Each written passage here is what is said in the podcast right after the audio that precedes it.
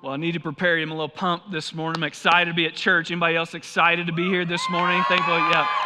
All right. Hey, my name's Aaron. If you're a guest with us, I'm one of the pastors here, and we're incredibly grateful to have each and every one of you with us this morning and gathering together in the name of Jesus. And I want to say welcome to all of you in this room. Also want to say welcome to those that may be watching this online later. Thanks for joining the conversation. But uh, one of the things I'd like to do really quick, if you, if you allow me to, I, I want to speak specifically to our guests. And I don't know how you arrived here today. It was likely on the other end of an invitation. Maybe you saw one of our A frame signs and you thought, well, hey, we live in the area. We should check that sign or check that church out. Maybe you've moved into the city here recently. And I don't know if you know this, but we're the second fastest growing city in the nation right now. So a lot of new people moving in the city. And maybe you got here and you kind of Googled churches in Colorado Springs and you landed on the best one. And so, um, yeah, no, I'm just kidding. Not really. That was true. Um, I don't know why you're here. I don't know how you got here, but we're thankful that you're here. And I do have something that I would like to ask of you. I would like for you to consider coming for the next three weeks. And the reason why I want you to consider coming for the next three weeks, and listen to me, I know that's a big ask, but the reason why I want you to consider that is because today we kick off a four week series called Deep and Wide. And this series is going to be a series that's full of new vision for us as a church, new opportunities for us as a church, even some new directions that I feel like God is causing us and, and calling us to change as a church. Now, why does that matter to you? Here's why. I bet most of us in here are like the rest of us. You've heard us say this before, and because of that, I bet you're looking for some new vision in your life. I bet you're looking for some new opportunities to go deeper in your faith. And maybe you would go as far as to say you're even looking for a new direction to take in your life because the direction that you've been going has not been working, has it? And so I would go as far as to say, and maybe this is wishful thinking, but I hope and pray that this series even becomes for you something that you look back on, like a pivotal moment in your life that you look back on as a moment in life and a moment in this church that allowed you to go deeper in your faith, deeper into this right here, which is what we're all looking for, deeper into purpose. A deeper purpose and more meaningful purpose for our lives, one that will leave a lasting impact even when our lives are gone. And so before we move forward, I just want to pray that. I want to pray over us this morning. I want to pray that God would use this time, but also this series, as an opportunity for us to find new vision, new opportunity, and new direction for our lives and for our church. Sound good? Why don't you pray with me? Father, thank you for this morning. God, you know that this has been something that you've been stirring within me for three to six months, whatever that time frame is. And God, I pray that you would use this time, that you would Uh, continue to revive something inside of us, to ignite something inside of us, to use the influence that you have given us, because we all have it, and that we would learn how to leverage that, not for the sake of our own lives, but for your kingdom. And so, God, would you teach us this morning? Would you help us to arrive there together? And we pray this in Jesus' name. And everybody said, Amen. Thanks for doing that. Hey, um, we're going to be in Mark's gospel today, specifically in chapter 10. And so if you have your Bibles with you, go ahead and turn them open or turn them on, and you can find your way over to there. But in order to get to where we're going, I need to tell a story. Everybody in the mood for some story time with Aaron today? Is that okay? And so, yeah, there you go. I didn't know you were that excited about me telling stories. That's good. Hey, um, this actually happens, I should say it this way this begins with what this week represents, specifically in my family's life. You see, this is the anniversary uh, from four years ago where this event right here took place. This is my family and I loading up the truck from our house in Arizona and beginning the 800 plus mile journey to a city called Colorado Springs to plant a new church. A church that we knew was going to be called Trace Church. Now, at this point, we didn't have a team, but we had a dream. We had a dream that we wanted to start a, a church that wasn't going to be like every other church. And listen to me, it wasn't like we wanted to, to, wanted to just be different for the sake of being different, but we wanted to be faithful to who God had called us to be. We wanted to take all the experiences and things that had happened in our lives, and we wanted to bring that to the table and say, God, use this. Use this. How can we, how can we have a unique expression for being a new church in Colorado Springs? And this idea of a unique expression reminded me of this video that I got to show you really quick. Check this out. Good job, bro. Come on, go play. Good job, dude. Oh, Keo killed the one. Oh, oh, Max, uh, don't, you almost fell. Go ahead, Max. Go ahead. Go ahead. Oh, Lord have mercy. Um, um. Anybody else feel that way when you're trying to be trendy? Like the old folks, and yeah, yeah, that's me right there. So on September 11th, of 2016, Trace Church got started. How many, really quick, how many of you guys have been with us since that very first yeah, grand opening? Many of you, awesome. I love to see that. And you know that we've accomplished a lot together, haven't we? It's been amazing. We, we talked about this a lot last year the, um, the story, the unrealistic story that God has been telling in this place has just been, it's been incredible. But one of the things that you might not know is how hard uh, I have been working behind the scenes, specifically to create, well, it's this right here it's culture. You see, one of the things that God has afforded me in my life is the opportunity to be a part of a lot of different types of organizations, a lot of different, type of different types of startups, even. And one of the things that I experienced with those different opportunities was that culture, no matter if you want it to or not, culture will be created. And so you can either intentionally create culture or you can passively or accidentally allow it to create itself. And so one of the things that I knew, it's like I want to make sure, because we're starting from scratch as a new church, again, September 11th, 2016, that we wanted to create a really intentional culture here.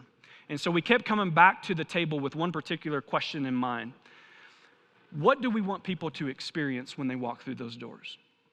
Not just what we say from stage or sing from stage, but what do we want people to experience when they walk through those doors? And the first answer was pretty obvious, maybe it'd be obvious to you as well. We want people to experience the tangible love of Jesus. The tangible love of Jesus. In other words, it's not just what they hear us say, but it's what they see, it's what they experience because of our willingness to extend hope when life hurts our willingness to love people just as they are and to be available. We've talked about this a lot to live an interruptible life so that when someone needs you, you are there.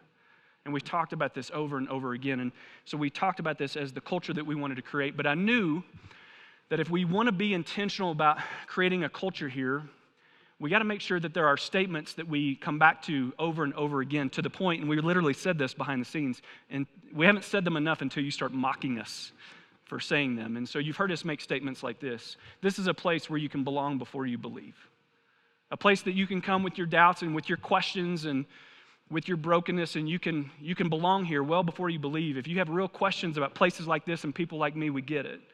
There's plenty of church hurt out there to go around isn't there?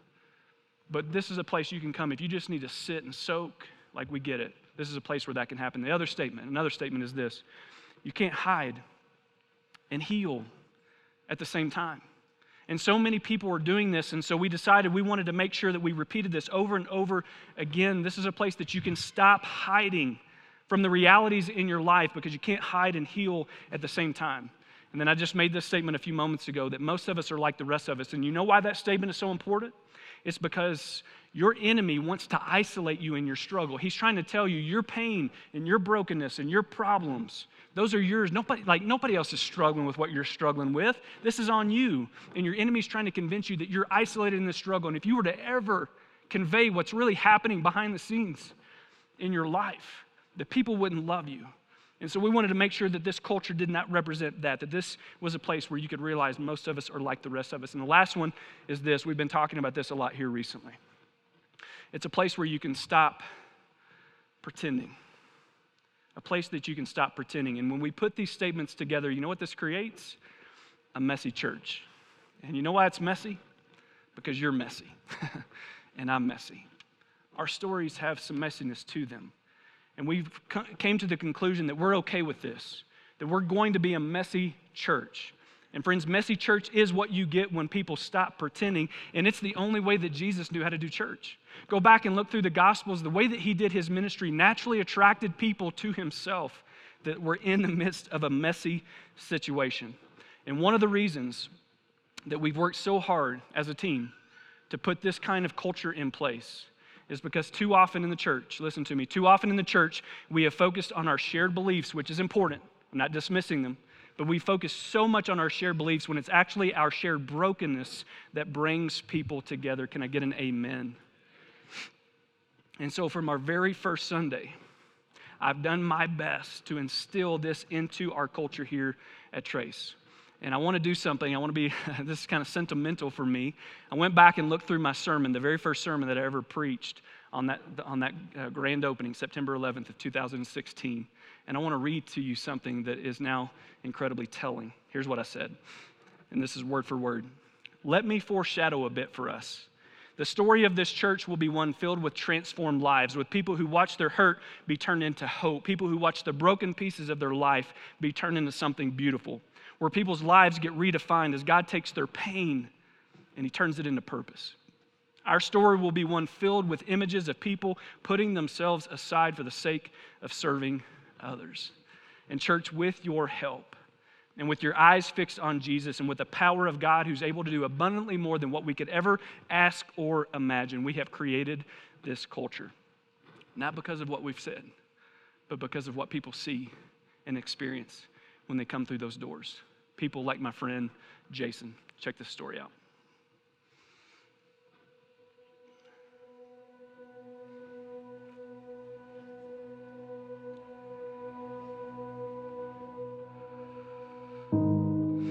I grew up in uh, a home with drugs and domestic violence.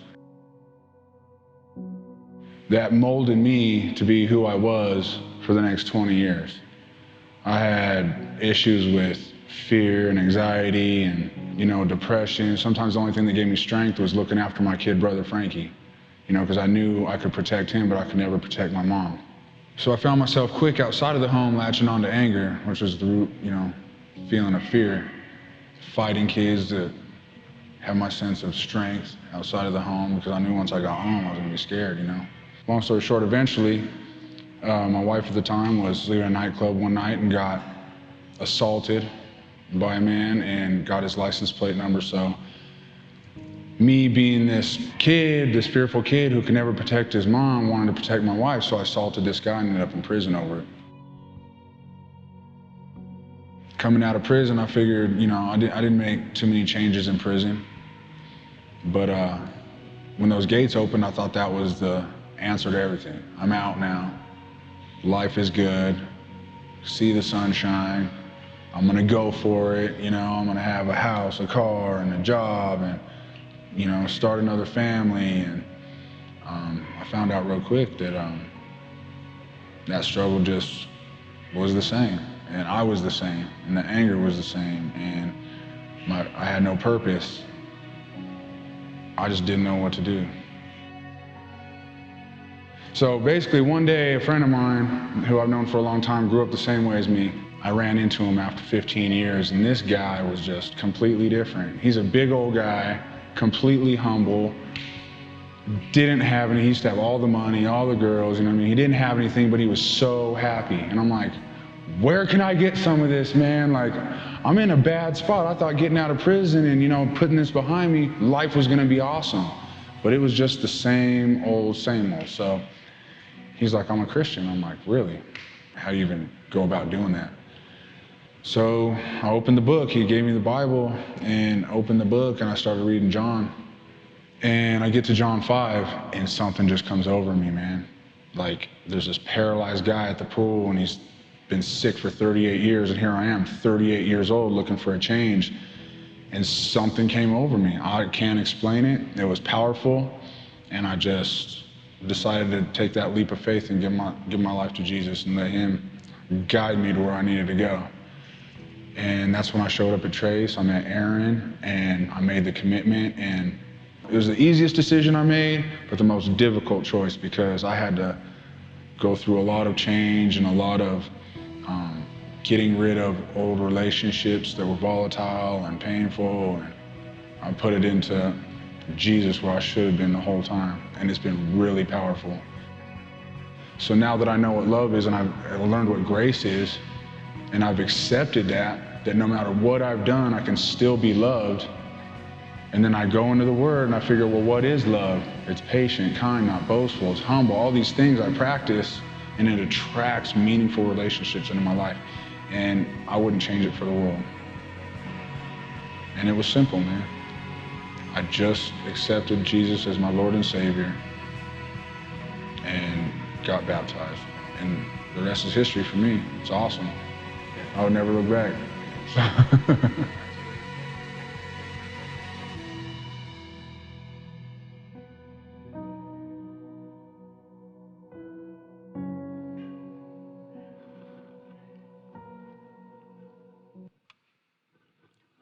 No matter what I've done, I can still be loved. You catch that statement? Is anyone else here thankful that this story is not uncommon here in this place? Anybody else thankful for that? Because I am. Yeah, you can give it up. That's fine. Now, I say all that I've said up to this point, but now I need to pivot. Because what I need to, do, to do now is to make a confession to you. You see, anytime, and you get this, anytime you focus so much on one particular thing, and in this particular context, it's the subject of culture, anytime you focus so much on one thing, it's likely that you miss something else that's also important. And so I want to confess to you this morning that in the process of focusing so much on making sure that we develop the culture that I wanted us to develop as a church, we lost sight of the city that we came here to serve. And, church, I'm here to confess to you today that that's on me. I have not put enough opportunities in front of us to be the church that we need to be for this city. And here's maybe the way that I would say it. If we closed our doors tomorrow, I think the people who make up this church would deeply miss us. I think this church has made a big impact on many of your lives, but I don't think this city would miss us. And here's what you need to hear me say today that changes now. That changes now. I've been spending a lot of time with the Lord in the last three to six months about how we can begin to leverage our influence as a church, an incredible church, if you ask me, that's created a beautiful culture. And we've got 500 to 550 people who show up here on any given Sunday. And, church, it's time to leverage that influence to make a huge impact in the city, a city that we came up here to serve. But I need to be clear with you this morning because this just isn't a pep talk in order for us to pursue this deeper, more meaningful purpose together, we got to talk about a real problem that we need to overcome together. And Jesus talks about this in Mark chapter 10, and it really comes on the other end of answering this question every single, na- every single day, not just one time. How am I leveraging my influence? You see, if we have the ability to leverage our influence as a church to make a huge impact in our city, and then that begins with us as individuals, and then it grows to us as a church. So let's start with you, and let's start with me. How am I leveraging my influence right now? And in Mark chapter 10, we're going to see, find Jesus in the middle of his ministry, and his disciples are with him, and we find them kind of in this place, in this time frame where they're watching him perform all these miracles, and he's giving them the, these new perspectives on different kingdom principles like money and marriage. And every so often, what Jesus would do is he would interrupt his teaching rhythm and he would pull his, his disciples aside, his main guys, his fellas, his boys, and he'd be like, okay, guys, come here, because I don't want everybody else to hear this. And so we find this happen in one particular moment in Mark's gospel in chapter 10, and he pulls them aside because he's trying to prepare them. He's trying to prepare them for his upcoming death. Here's what we read. Jesus says, We're going up to Jerusalem, he said, and the Son of Man will be delivered over to the chief priests and to the teachers of the law. They will condemn him to death and will hand him over to the Gentiles, who will mock him and spit on him, will flog him and kill him. Three days later, he will rise. Now, simply based on the respect and admiration that these guys have for Jesus, you would expect some kind of empathy, wouldn't you? I mean, where's Peter in this moment? He's like, No, Jesus, we're going to fight for you. This will never happen doesn't happen. What about doubting Thomas, like raising his hands, like, well, if that's all that's going to go down in Jerusalem, like, do we have to go to Jerusalem? I hear it's humid there this time of year. We could just go to the beach, Jesus. I mean, we don't have to go there, but we don't, we don't see any of this happen. Instead, we get a front row seat to the condition of the human heart, a front row seat to specifically James and John, two of his disciples, who decide they're going to take this moment where Jesus has just described this horrific death that's about to come his way. But James and John decide that this is their moment to leverage their influence with Jesus for their own personal benefit. Here's what they say Teacher, they said, let me paraphrase here. Jesus, we, we heard everything you just said, and man, that, oh, man, that sucks for you, and we hate that that's going to happen, and uh, just really unfortunate, really, really unfortunate. But we want you to do us a favor. Can you, can you just like take a moment and grasp these two, like completely, like the polarization of these moments where Jesus is trying to describe something horrific that's about to happen to him? And James and John decide, hey, this is our opportunity. Hey, we don't know when this is going to go down. We don't know when it's actually going to happen. So we better leverage our influence now for our own personal benefit. And so they ask, hey, Jesus, will you do us a favor? And my guess is he kind of, he kind of answers with a side reply that sounds something like this What is your request? They replied, When you sit on your glorious throne, we want to sit in places of honor next to you, one on your right and the other on your left. Again, we want to leverage our influence that we have with you now, Jesus, because we may not get an opportunity later. And so, yeah, we hate that all that stuff's going to happen to you, but will you do this for us? Now, without casting too much judgment on the disciples, couldn't we all admit this morning that we've done this? At some point in our life, we've all leveraged our influence to achieve a desired outcome that mainly benefited us. Or maybe you've been on the other side of this equation. Maybe you've been on the other side of a, a friend, a boss, a coworker, God forbid, even a parent who leveraged their influence over you to get a desired outcome that solely benefited themselves. Regardless of what side you've been on most recently, here's what I know we all have influence we all have influence, but how we leverage that influence will determine the legacy that we leave. A legacy that either points to a life leveraged for your own personal benefit or a life leveraged to the benefit to the lives of others. Here's what happens. When the 10 other disciples heard what James and John had asked, they were indignant. So Jesus called them together and said, you, you know that the rulers, guys, like, again, imagine this. He kind of pulls them in. He sees this as a teaching opportunity. He's like, okay, boys, come on in. Like, come here real quick because, like, you're getting way off track. Let me, everybody in, everybody under the olive tree. Let me talk to you really quick. You know that the rulers in this world, guys, have you noticed this? That the rulers in this world, they lord it over people, and how the officials, the leaders, the people with power and position and influence, how they flaunt that authority over those underneath them. In other words, Jesus is saying, fellas, have you noticed how much people typically leverage their influence for their own personal benefit? Have you noticed how people use other people to get what they want, to get ahead, to get the business deal, to get the promotion, to get the unfair advantage for their kid, to get a seat at the cool kids' table? Guys, have you also noticed how most people don't leverage their influence to help others? Now, I can't speak for you this morning, but when it comes to my own personal life, I want to leverage my influence for Jesus. I want to leverage my influence that leaves a legacy that doesn't point back to me, but it points to love Himself. I want to leverage my influence in a way that doesn't just benefit and make my story better, but it makes the story of people's lives around me better. And I think most of you probably feel that way too.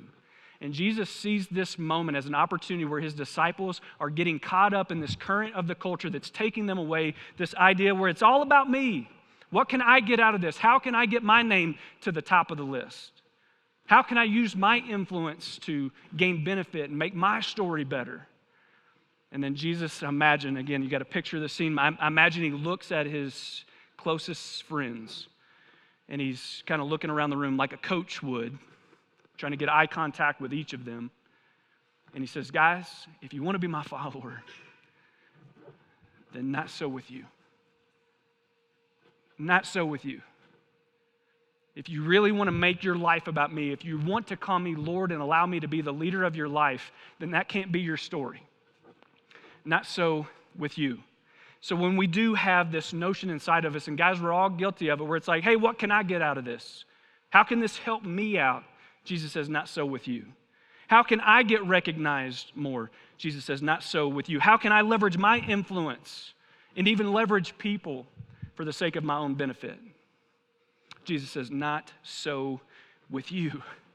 So, Trace Church, if you're ready to step into a new purpose with me, a deeper, more meaningful purpose, I think Jesus would tell us it's going to come down to two things it's how we look at people, and it's how we're going to leverage our influence. And listen to me, don't miss this if you want, if you want, this world will teach you how to leverage people for your own benefit. This world's really good at doing that. But our leader and our Lord Jesus, he's actually calling us to leverage our influence for the benefit of people. And how do we do that? We serve them. You know this. Serving others is not just something that we do. As followers of Jesus, it's part of our identity, it's who we are. We are servants. A follower of Jesus who isn't a servant is an oxymoron, and I know that's a strong statement. Let me come at this from a different angle. Many of you have heard this passage likely many times within the church. Excuse me, it's in Matthew chapter 22, and it's when Jesus is being trapped by some of the religious leaders, some of the experts in the law, and they come to him they say okay jesus what is the like what's the most important commandment you, you remember this you've heard this before and jesus replies Uh, it's love the lord your god with all your heart with all your soul and with all your mind. This is the first and greatest commandment. And you i can imagine some of them saying oh okay, okay. he's like well no no no i'm not done yet. I'm, I'm not done yet. The second is like it. Love your neighbor as yourself. All the law and the prophets hang on these two commandments. But, church, I need to admit something to you this morning and also need to teach you something this morning. You see, we've gotten this passage wrong. I've gotten it wrong. see, oftentimes what we do is in order to kind of summate what this verse is saying, what this passage is saying, is we say, hey, that means love God, love people, right? You've said this before. We love God, we love people. We love God, we love people. We love God, we love people. I've said this more times than I can count, but that's not what this verse is saying. We've got it wrong. You see, what Jesus is saying when he's being asked, what's the greatest commandment? He says, Love the Lord your God with all your heart, soul, mind, and strength. And the second is like it. In other words, wait a minute, you can't do the first without the second. The second is like it. You've got to love your neighbor as yourself. Ultimately, what Jesus is actually saying is this right here you love God by loving people. It's not love God, love people. You love God by loving people. We've gotten this wrong. And so, how do we how do we love people? Like, what is the best expression of how we love people? It's through serving them. And when service is missing from our mission, there is a hole in our gospel. I actually read a great book entitled that, The Hole in Our Gospel by Richard Stearns. I want to read to you one statement he makes out of that book. He said, We must move beyond an anemic view of our faith as something only personal and private with no public dimension, and instead see it as the source of power, the source of power that can change the world. Here's what James, the brother of Jesus, has to say about this. He says, Dear friends, do you think you'll get anywhere in this if you learn all the right words, but you don't ever do anything? Does merely talking about faith indicate that a person really has it? For instance, you come upon an old friend dressed in rags and half starved and say, Good morning, friend, be clothed in Christ and be filled with the Holy Spirit. Would anybody else punch somebody if they said that to him? I wouldn't. I was just seeing if you would. And walk off without providing so much as a coat or a cup of soup? Where does that get you? Isn't it obvious that God talk without God action is outrageous nonsense? So let's bring this all together. What does all this mean for us? And why are we doing this series? And why have I made such a big deal about all of this? It's because today we decide as a people and as a church that we're going to leverage our influence for the benefit of others that we're going to leverage our influence to make an impact in the city, that we're not going to leverage people for our own benefit, but we're going to leverage our influence to benefit people. This sermon was never about saying the right words, but instead it was about preparing us for the right opportunity. And we are no longer, listen to me, we're no longer just going to be a church in this city, we're going to be a church for this city. You've been hearing us talk about this service project coming up down at Mark Twain Elementary. It's next Saturday. And you need to know this that this is not just like a one time service project, but we're actually adopting this school. It's a, it's a, a Title I school about 15 minutes from here. And next Saturday, listen to me, next Saturday is our one and only opportunity to make a first impression. Next Saturday is our one and only opportunity to make a first impression on a bunch of people at a school in our community that we're willing to leverage our influence 500, about 550 people so that we can not just leverage our influence to make our stories better, but to make their stories better. Guys, it's time.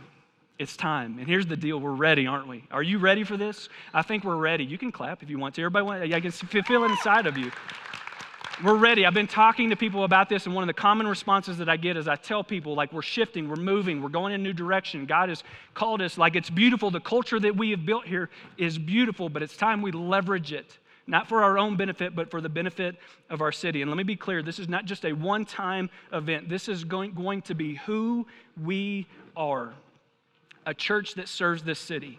And I'm not going to give you all the details now, but this is one of our number one initiatives for this entire year. And so we've given it a name I Heart 719. And so when we do future service projects in the city, and we've already got several lined up, we're not going to call them service projects. We're going to call them iHeart 719 projects. And we're going to love the people of this city. You know why? It doesn't, it doesn't have to be any more complicated than this. You know why we're going to love the people of this city? Because God loves the people in this city.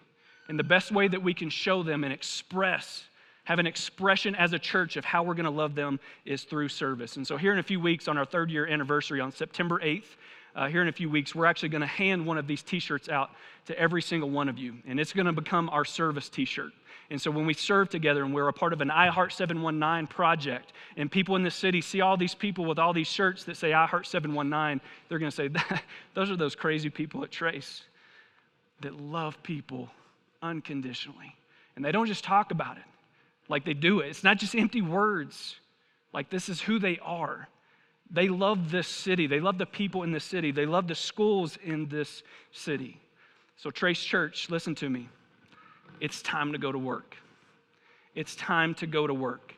And this can't be a half hearted effort, because listen to me, and I'm going to conclude with this statement. This cannot be a half hearted effort, because it's going to take our whole heart to fulfill the God calling that He is putting in front of us.